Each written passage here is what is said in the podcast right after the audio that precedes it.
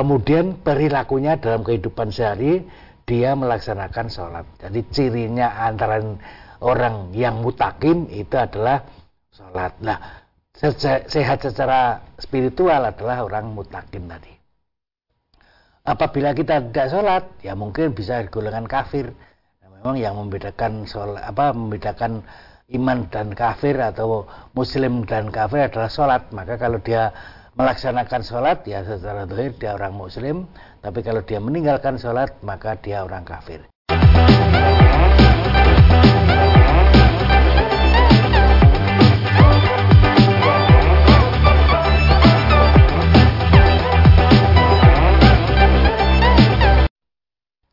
Bismillahirrahmanirrahim. Assalamualaikum warahmatullahi wabarakatuh. Saudara pemirsa channel terpilih MTA TV di mana pun Anda berada Puji syukur Alhamdulillah senantiasa kita panjatkan kehadirat ilahi Rabbi Allah subhanahu wa ta'ala Atas kenap karunia nikmat dan juga rahmatnya untuk kita semua Di perjumpaan awal aktivitas pagi hari ini Kita jumpa kembali di program unggulan Fajar Hidayah Dan Alhamdulillah sudah hadir Ustadz Dr. Setia Budi Santoso yang nanti akan melanjutkan pelajaran sekaligus memberikan pencerahan untuk kita semua di kesempatan kali ini.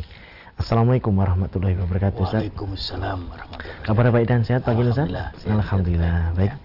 Dan pemirsa nanti bisa bergabung bersama kami di line telepon 02716793000, SMS dan juga di WA kami di 08112553000. Kita simak pelajaran kita pagi ini. Silakan. Ya. Assalamualaikum warahmatullahi wabarakatuh. Alhamdulillahi namatuhu wa nasta'inuhu wa nastaghfiruh wa na'udzu billahi min syururi anfusina wa min sayyiati a'malina may yahdihillahu fala mudhillalah wa may yudlil fala hadiyalah. Asyhadu an la ilaha illallah wa asyhadu anna Muhammadan abduhu wa ba'du. Qala Allah azza wa jalla billahi rajim. Bismillahirrahmanirrahim. Alif Lam Mim. Dzalikal kitabul la raiba fihi hudalin takin. Alladzina yu'minuna bil ghaibi wa yuqimuna sholata wa mimma razaqnahum yunfikun. Alhamdulillah pada pagi hari ini kita masih banyak diberikan nikmat Allah. Kita bersyukur, kita mengingat, kita diberikan kesempatan, diberikan kehidupan, diberikan waktu. Mari kita gunakan sebaik-baiknya di jalan Allah, di jalan yang baik, di jalan yang benar dan juga kita diberikan kesehatan kesehatan adalah pemberian maka kita syukuri pada pagi ini kita dibangunkan dalam kondisi sehat dan barangkali juga sudah melaksanakan sholat subuh dan juga siap untuk mendengarkan fajar hidayah. Berarti kita dalam kondisi bisa mendengar bisa melihat dan bisa uh, memahami nanti pada saat kita mendengar fajar hidayah pada pagi ini. Juga yang paling besar itu nikmat iman, nikmat Islam yang tidak ada nilainya. Kalau dibandingkan emas sepenuh bumi, bahkan dibandingkan harta sepenuh bumi, bahkan ditambah harta sebanyak itu pula, maka tidak ada uh, bandingannya karena kalau kita termasuk golongan kafir, maka kita dimasukkan ke dalam neraka. Kalau kita punya harta sebanyak apa pun, tidak bisa istilahnya menyelamatkan diri kita dari api neraka. Maka pada pagi hari ini penting sekali tentang sholat dilihat dari segi kesehatan spiritual ya. Kesehatan spiritual tadi memang saya mulai dari surat Al-Baqarah ayat 1 2 itu adalah sehat secara spiritual adalah mutakin ya. Yang mutakin tadi antara lain uh, yakin terhadap bil ghaibi wa yuqimuna sholata wa mimma razaqnahum yuqin jadi Al-Quran adalah petunjuk bagi orang yang mutakin. Ciri-cirinya adalah beriman kepada Allah, beriman kepada malaikat, beriman kepada enam hal itu. Itu namanya uh, yakin terhadap hari apa yang goib. Kemudian perilakunya dalam kehidupan sehari dia melaksanakan sholat. Jadi cirinya antara orang yang mutakin itu adalah sholat. Nah, sehat secara spiritual adalah orang mutakin tadi. Apabila kita tidak sholat, ya mungkin bisa golongan kafir. Nah, memang yang membedakan sholat, apa membedakan iman dan kafir atau muslim dan kafir adalah sholat. Maka kalau dia melaksanakan sholat, ya secara dohir dia orang muslim. Tapi kalau dia meninggalkan sholat, maka dia orang kafir. inilah penyakit yang paling utama paling besar adalah tentang kekafiran kekafiran yang membedakan orang kafir dengan orang Islam adalah sholat. Jadi kalau dia sholat berarti akhirnya sebagai seorang uh, mutakin atau mukmin. Tetapi kalau dia tidak sholat sudah walaupun amalnya seperti apa tidak akan diterima.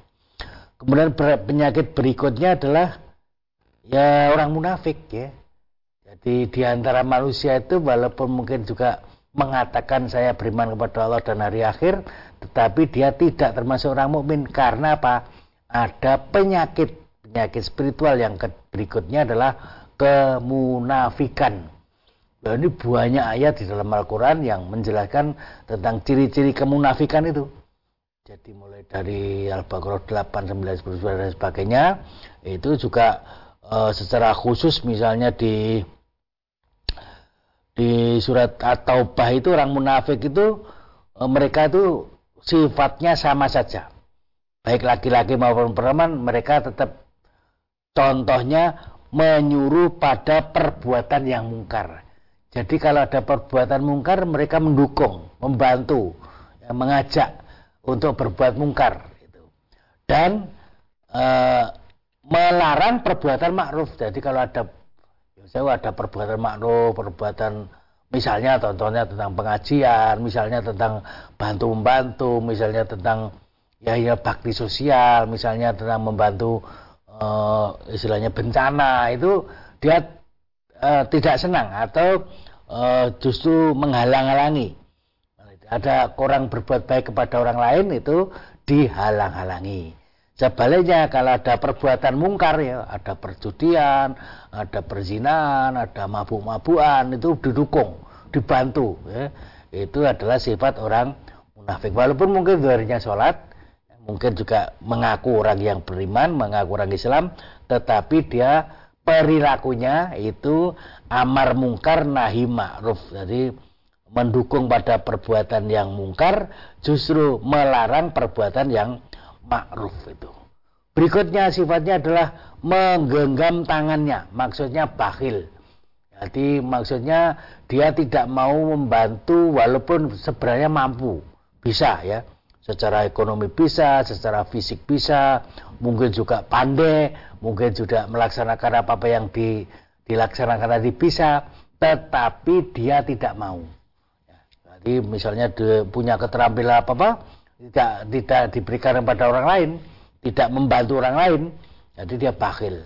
Yang bakhil utama adalah masalah harta, masalah ekonomi itu. Jadi kalau punya uang, ya tidak diberikan dibantu kepada fakir miskin, orang ya mungkin yang kekurangan harta di jalan Allah gitu. Mereka lupa kepada Allah, maka Allah pun melupakan mereka. Jadi orang yang uh, munafik itu termasuk orang yang melupakan Allah, maka Allah pun melupakan mereka. Sesungguhnya orang-orang munafik itulah orang-orang yang fasik gitu.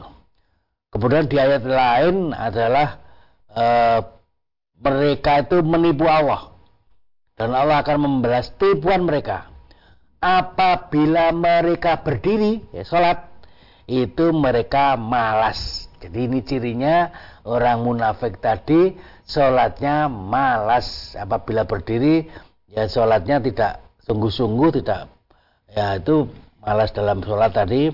Mereka bermaksud riak dalam sholatnya itu di hadapan Allah. Dan mereka hanya kepingin dinilai oleh manusia. Jadi riak.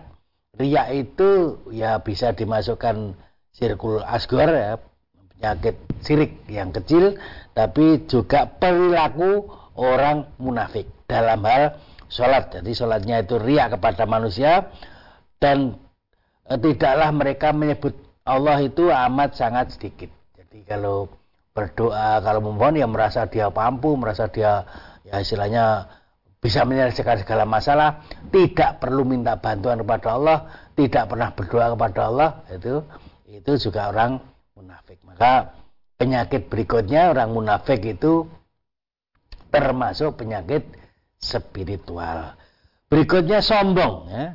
orang yang sombong juga surat An-Nahl janganlah kamu sekalian berlaku sombong ya datanglah kepadaku sebagai orang yang berserah diri. Artinya orang muslim, orang berserah diri itulah diharapkan orang yang sehat itu. Tetapi bagi mereka yang sombong artinya batorul hak wa tunas ya. Eh, ya istilahnya apa? Istilahnya tidak mau mengikuti turunan Allah ya, tidak mau mengikuti Al-Qur'an dan As-Surah dan juga merendahkan manusia ya, dari segi mungkin dari segi jabatan, mungkin dari segi harta, mungkin dari segi pendidikan. Ya, saya itu sudah S1, S2, S3, S4. Ya. Eh, dia itu tidak punya S ya. SD saja tidak lulus ya itu menyombongkan diri. Jadi dia merendahkan. Walaupun S2, S3, S4 tapi tidak sholat, itu mestinya dia lebih rendah daripada seorang SD yang sholatnya rajin karena dia sehat secara spiritual kemudian mereka juga uh, yang dirikan sholat itu uh, bagus artinya seorang mukmin tetapi ada juga yang sholat tetapi juga meminta kepada yang lain artinya kemusrikan itu termasuk penyakit spiritual juga ya. Walaupun dia melaksanakan sholat tapi ya juga menyembah kepada danyangan misalnya, kepada kayu watu atau kepada dukun atau kepada ritual-ritual tertentu. Sholatnya juga rajin tapi juga ritual tertentu tadi yang tidak dicontohkan adalah rajin juga itu. Maka itu juga penyakit berikutnya penyakit kemusyrikan. Jadi mestinya kalau orang sholat itu hilang dari penyakit kemusyrikan. Orang sholat itu hilang dari penyakit kemunafikan. Orang sholat itu hilang dari penyakit kekafiran. Jadi kalau sholat mestinya sehat secara spiritual. Tetapi kalau sholatnya masih melenceng ke sana kemari, maka uh, ya dia walaupun sholat tadi itu masih punya penyakit spiritual itu. Maka diperintahkan oleh Allah orang yang beriman itu jadikanlah sabar dan sholat sebagai penolongmu, sebagai pendekatan diri kepada Allah, ya, sebagai hablum Allah. Sesungguhnya Allah beserta orang-orang yang sabar. Nanti pada saat di akhirat ada seorang yang lahirnya mungkin di dunia sholat, tetapi kok dimasukkan ke dalam neraka ya namanya neraka sakor itu. Neraka sakor itu di uh, Mustazir itu hei orang eh, apakah yang eh, yang memasukkan kamu ke dalam neraka sakor? Mereka menjawab kami dahulu tidak termasuk orang-orang yang mengerjakan sholat. Jadi walaupun eh, mungkin loh di sholat di dunia itu sholat tetapi ternyata tidak digolongkan sebagai orang yang, yang melakukan sholat betul artinya akimi sholat mendirikan sholat tadi. Ya, sholat tetapi masih musyrik sholat tetapi masih ria sholat masih sombong. Itu itu berarti sholatnya belum berdampak pada uh, penyak apa uh, keyakinan spiritualnya. Jadi kalau dia masih sholat tapi masih musyrik berarti ya sholatnya tidak bermanfaat itu. Sholat tapi masih ria juga masih belum belum maksimal itu. Kemudian sholat masih sombong berarti juga maksimal itu.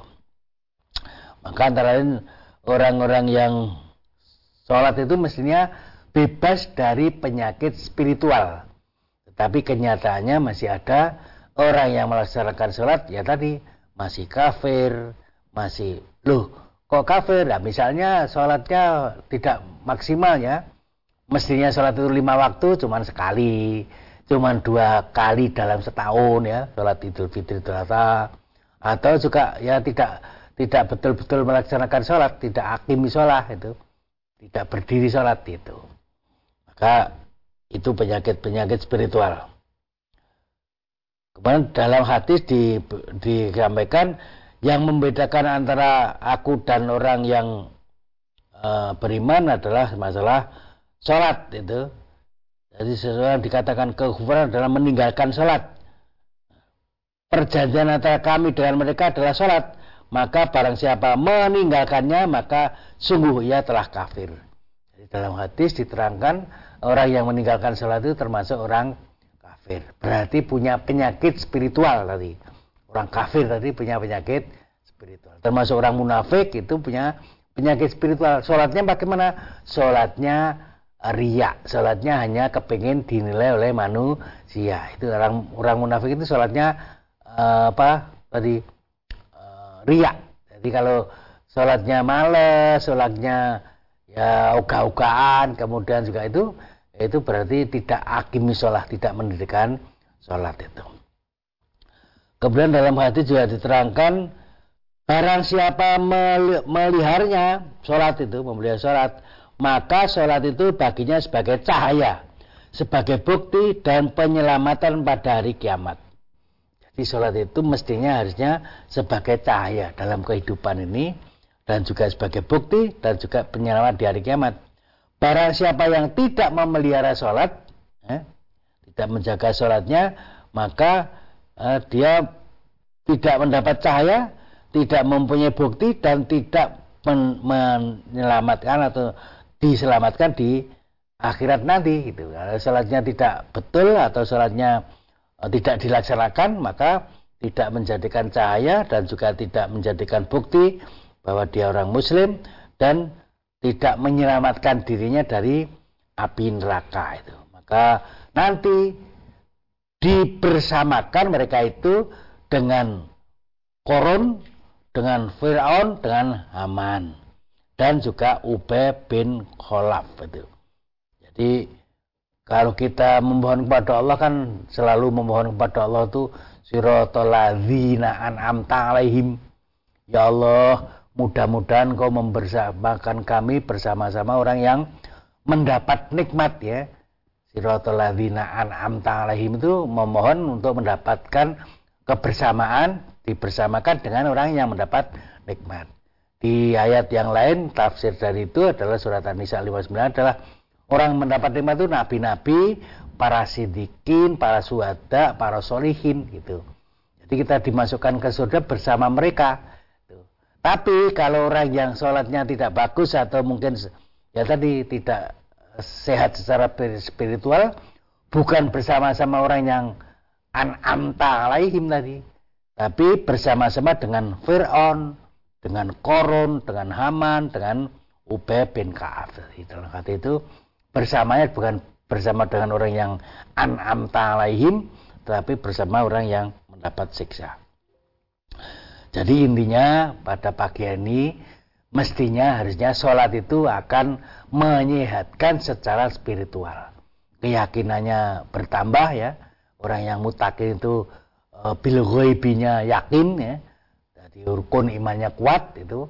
Kemudian mendirikan sholat juga mengeluarkan zakat. Jadi sholat itu adalah tiang agama. Barang siapa ya melaksanakan sholat, mendirikan sholat, maka agamanya kuat, agamanya tegak Barang siapa yang mengabaikannya, maka agamanya rusak itu. Maka kalau kita melaksanakan sholat dengan betul-betul, mestinya spiritualnya sehat, kuat itu. Sebaliknya bagi mereka yang tidak sholat, mungkin di kalangan orang kafir berarti dia punya penyakit spiritual. Dia sholat tetapi riak berarti dia punya penyakit munafik. Gitu. Bahkan uh, orang yang lalai dalam sholatnya mereka berbuat ya di surat Maun itu surat uh, surat Al-Maun dari mulai 1 2 3 4 5 6 7 itu ciri-ciri dari orang orang yang lalai dalam sholatnya ya mereka celaka karena sholatnya tidak berdampak pada perilaku kehidupan sehari-hari. Berarti dia masih punya penyakit spiritual itu kemudian sombong itu juga penyakit spiritual. Kemudian ya penyakit-penyakit seperti itu kalau kita bagi banyak sekali ya. Jumlahnya banyak sekali yang uh, dalam Al-Quran ya. Yang namanya bakhil yang bakhil itu juga perilaku munafik itu kemudian ada sum'ah ada ya banyak macam itu pokoknya selain ya, mutakin itu adalah penyakit spiritual tapi kalau sehat secara spiritual adalah Ya itu saja yang saya sampaikan pada pagi ini. Ya. Baik pemirsa, kami harapkan Anda bisa bergabung bersama kami di line telepon 02716793000, SMS dan juga di WA kami di 08 11 255 3000. Namun sebelumnya kita akan simak beberapa informasi dalam rangkaian cerita pariwara berikut ini. Baik saudara pemirsa channel terpilih MTA TV di mana pun Anda berada, terima kasih Anda masih setia bersama kami, khususnya di program unggulan Fajar Hidayah pagi ini. Kesempatan pertama kami persilakan di line telepon 6793000. Halo, Assalamualaikum. Halo, Assalamualaikum. Waalaikumsalam warahmatullahi wabarakatuh. Dengan siapa? Di mana Bapak? Dari Palembang nih Pak Adi. Ya, silakan Pak Adi di Palembang. Ya. Assalamualaikum warahmatullahi wabarakatuh Pak Ustaz, Pak Tommy. Waalaikumsalam warahmatullahi wabarakatuh. Mari Pak Adi, Palembang.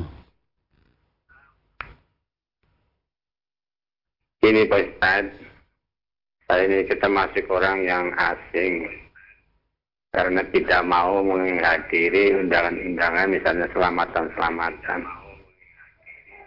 Apa saja termasuk sombong Pak Ustaz? Penjelasannya terima kasih. Wassalamualaikum warahmatullahi wabarakatuh.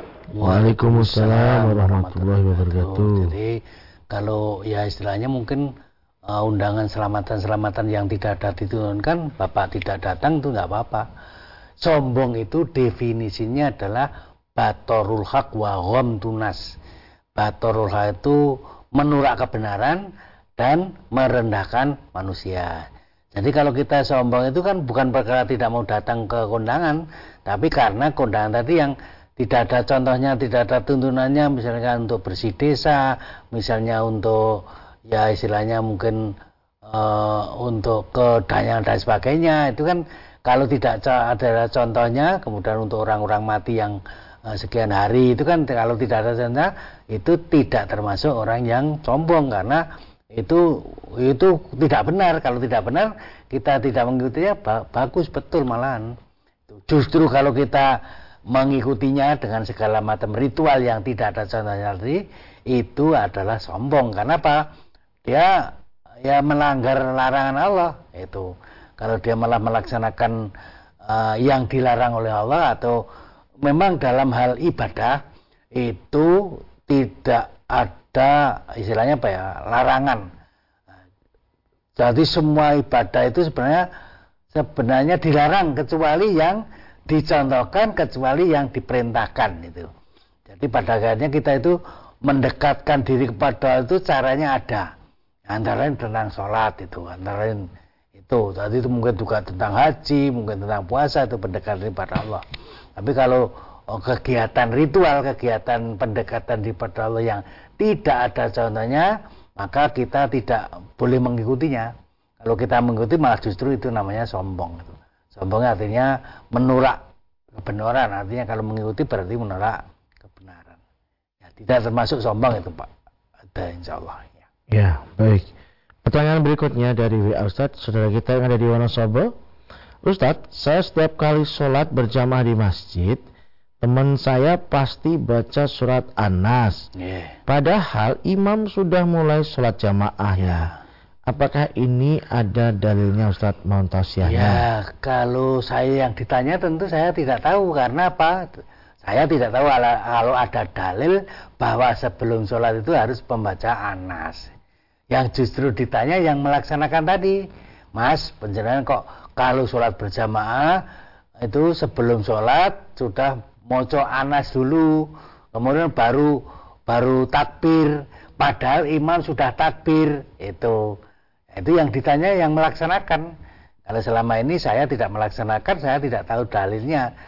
Dasarnya apa ada tidak saya tidak tahu tapi yang melaksanakan tadi mungkin tahu oh ini loh hadisnya bunyinya begini bahwa Rasulullah kalau sholat memulai dengan anas dulu baru Allah Akbar itu atau dengan cara-cara yang lain lah. Mungkin apa mungkin bacaan apa dan bacaan monggo kalau ada dasarnya silahkan itu tapi kalau tidak ada dasarnya ya kita tidak perlu ikut-ikutan. Apalagi dalam sholat bersama tadi imamnya sudah memulai imamnya sudah takbir nah mestinya kita mengikuti takbir karena kita segera membaca doa iftitah. Nanti selesai doa iftitah imam yang membaca al-fatihah kita mendengarkan. Kalau dibaca secara jahar itu tinggal mendengarkan saja. Tapi kalau imamnya memang sholat duhur misalnya, sholat asar berarti kira-kira sir, ya begitu al, takbiratul ihram membaca doa terus membaca uh, surat al-fatihah terus membaca surat-surat yang lain monggo. Gitu.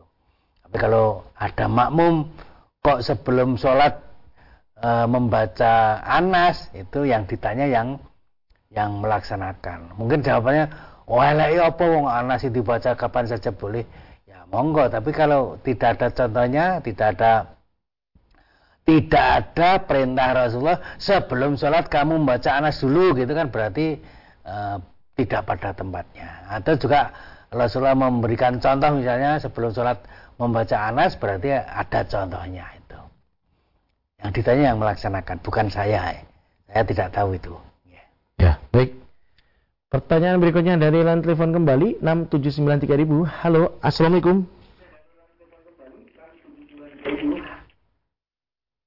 Halo, Assalamualaikum. Waalaikumsalam warahmatullahi wabarakatuh. Dengan siapa? Di mana Ibu? Dengan Ibu Sri di Pacitan, Mas. Silakan Ibu Sri Pacitan. Assalamualaikum warahmatullahi wabarakatuh, Dokter Budi. Ya, mari. Waalaikumsalam warahmatullahi wabarakatuh, Bu Sri. Uh, dokter, yang saya tanyakan, kan kemarin saya hari-hari kemarin badan udah terasa fit, udah terasa enakan dan punya rencana untuk akad pagi ke pusat. Tapi tiba-tiba badannya kurang fit lagi begitu. Dan akhirnya saya tunda lagi begitu. Uh, yang saya tanyakan apakah saya menunda hal tersebut itu uh, termasuk menunda-nunda kebaikan begitu gimana dok? Iya. Mohon tausiahnya. Assalamualaikum warahmatullahi wabarakatuh. Terima kasih Waalaikumsalam warahmatullahi wabarakatuh. Ya, judulnya wa idza martukum bisain fa'tu minhu mastatotum. Jadi segala perintah Allah atau segala kewajiban kalau memang itu kewajiban maka laksanakan semaksimalmu semampumu, se, sebatas kemampuan fisik dan dan sebagainya tadi.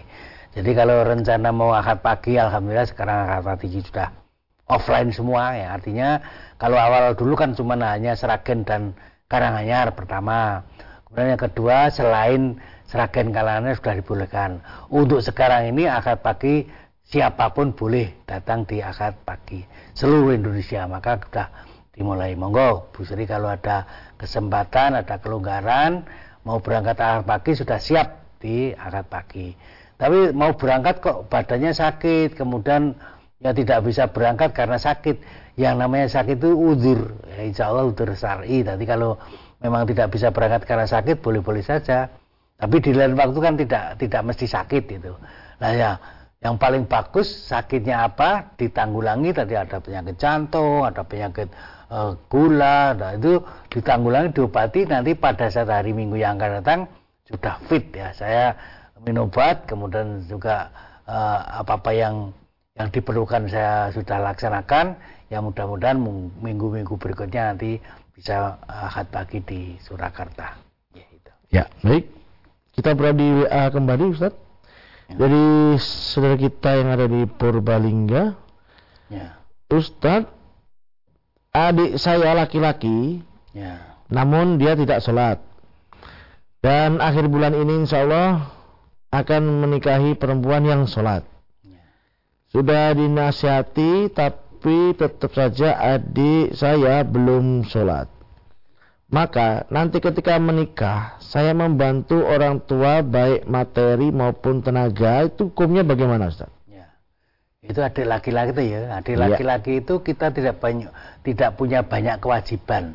Kecuali kalau adik perempuan. Kalau adik perempuan itu memang orang tuanya berkewajiban menikahkan itu jadi kalau adik laki-laki tidak ada kewajiban bagaimana bagaimana kemudian kalau kita bahasa saya mendukung dalam segala pesta dan sebagainya lah itu istilah saya pernikahannya kan kurang bagus itu. Yang paling bagus juga mas tadi yang tanya tadi itu menyampaikan kepada calon manten wanitanya ya.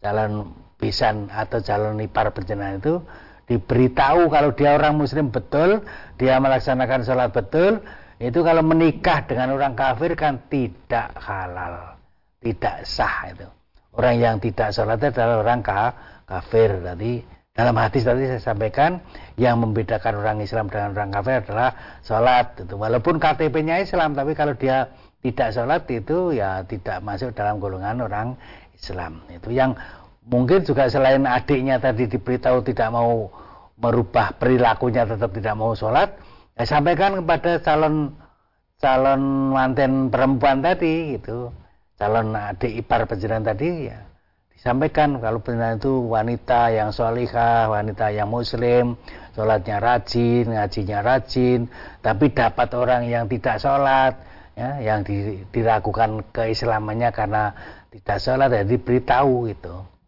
Jadi yang me, ya istilahnya menyelenggarakan pesta pernikahan yang utama adalah wanita. Jadi wanita tadi yang menikahi tadi kalau kalau zaman wanita itu orang muslim tapi menikah dengan orang non muslim karena tidak sholat ya nanti tidak sah sholatnya apa pernikahannya tadi gitu. Untuk uh, jalur laki-laki kan tidak banyak kewajiban. Ya, kalau yang perempuan memang berkewajiban menikahkan bahkan mungkin wali matur urus tapi wali matur urus itu betul-betul manten laki-laki perempuannya betul-betul orang Islam gitu.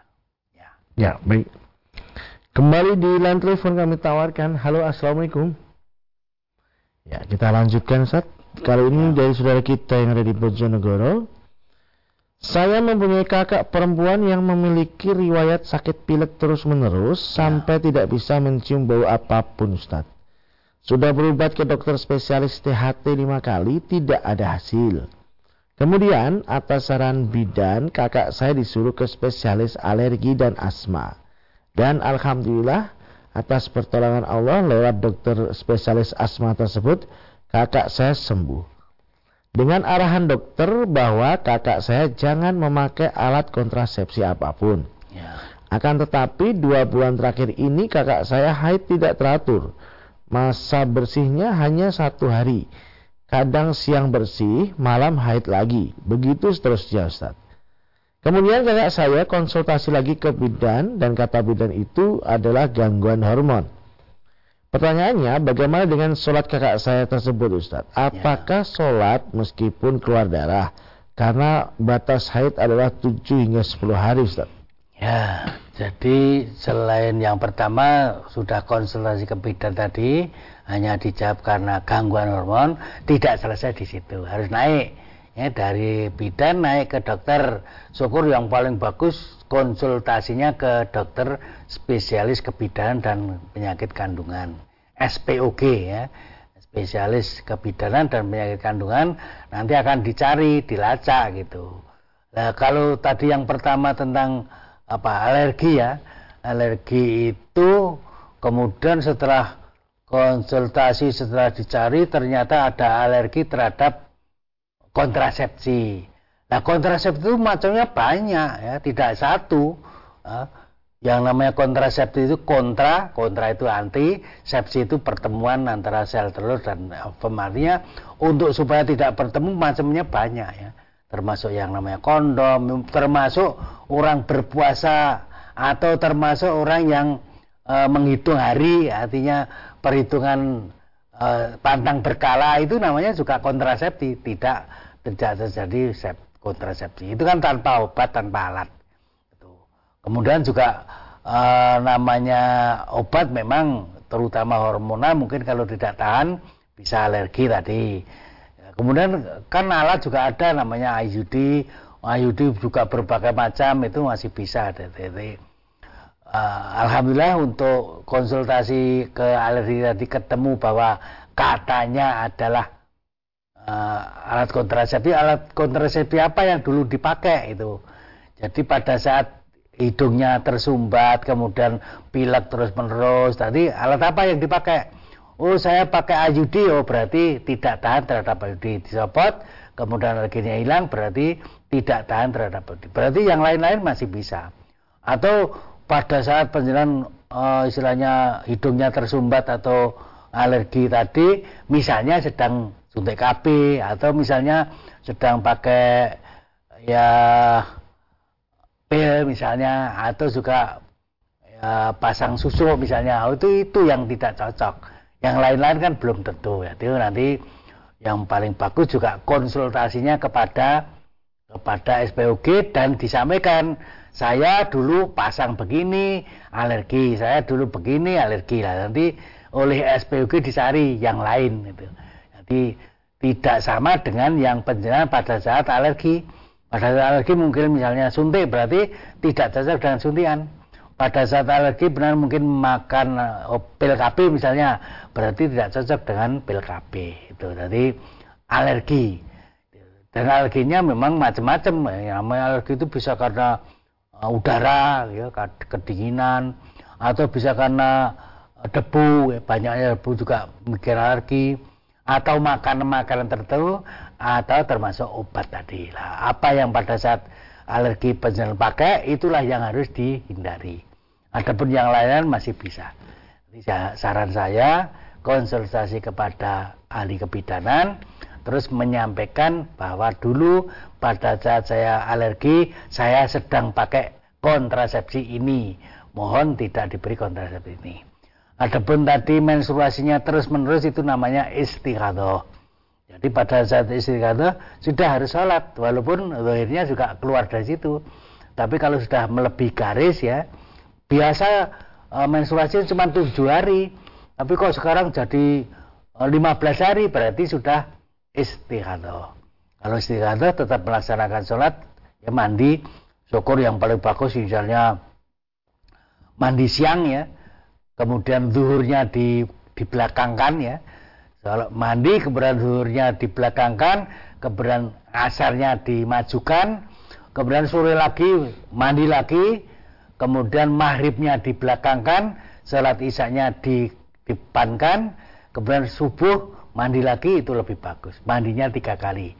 Misalnya mau mandi tiga kali itu lebih bagus. Tapi kalau tidak mandi tiga kali, sekali juga yang penting pada saat mau sholat itu berwudu. Jadi dibersihkan dulu kemudian berwudu setiap sholat pada saat dia istighadah itu.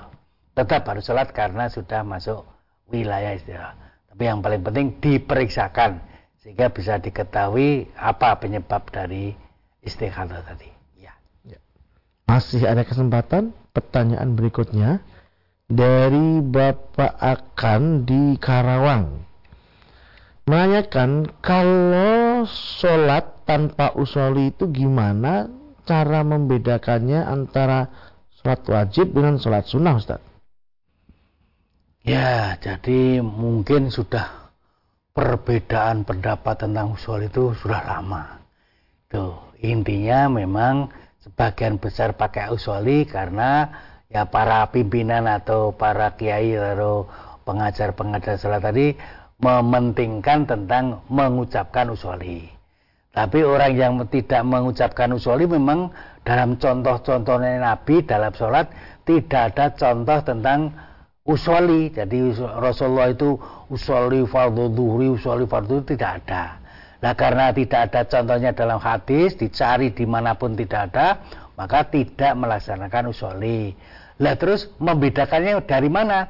Lah kalau orang sholat itu kan tentu yang akan dilaksanakan ngerti saya mau sholat duhur. Nah, berarti kalau dia sudah wudhu, sudah akan melaksanakan sholat duhur, itu tanpa usolinya hatinya sudah saya akan melaksanakan sholat duhur. Kemudian pada saat mau sholat misalnya rawatib ya, sebelum duhur atau setelah duhur itu kita mau sholat secara rawatib ya. Sudah. Hatinya sudah yakin saya mau sholat rawatib Allah Akbar saya sholat rawatib dua rakaat. Berarti lagi dua rakaat misalnya. Oh saya mau sholat uh, duha misalnya. Nah itu dua rakaat dua rakaat dua rakaat sholat dua oh saya mau sholat witir. Allah Akbar. Itu hatinya sudah saya akan sholat witir. Jadi tentang niat tadi bukan diucapkan tetapi di hatinya saya akan melaksanakan sholat apa itu sudah sudah sejak wudhu pun sudah sudah akan melaksanakan sholat apa misalkan sholat asar sholat maghrib itu sudah sudah niat itu namanya niat secara hati nah contoh-contoh tentang niat dilafatkan itu memang ya dicari sampai sekarang hadis-hadisnya tidak ada.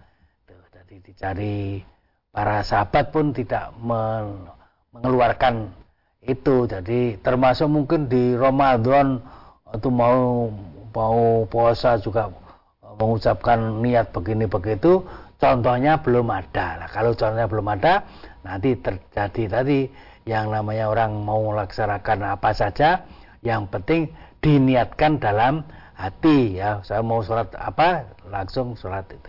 Tapi membedakannya di hatinya saya mau sholat apa sudah diketahui sholatnya itu tidak boleh kita tidak tahu sholat apa tidak boleh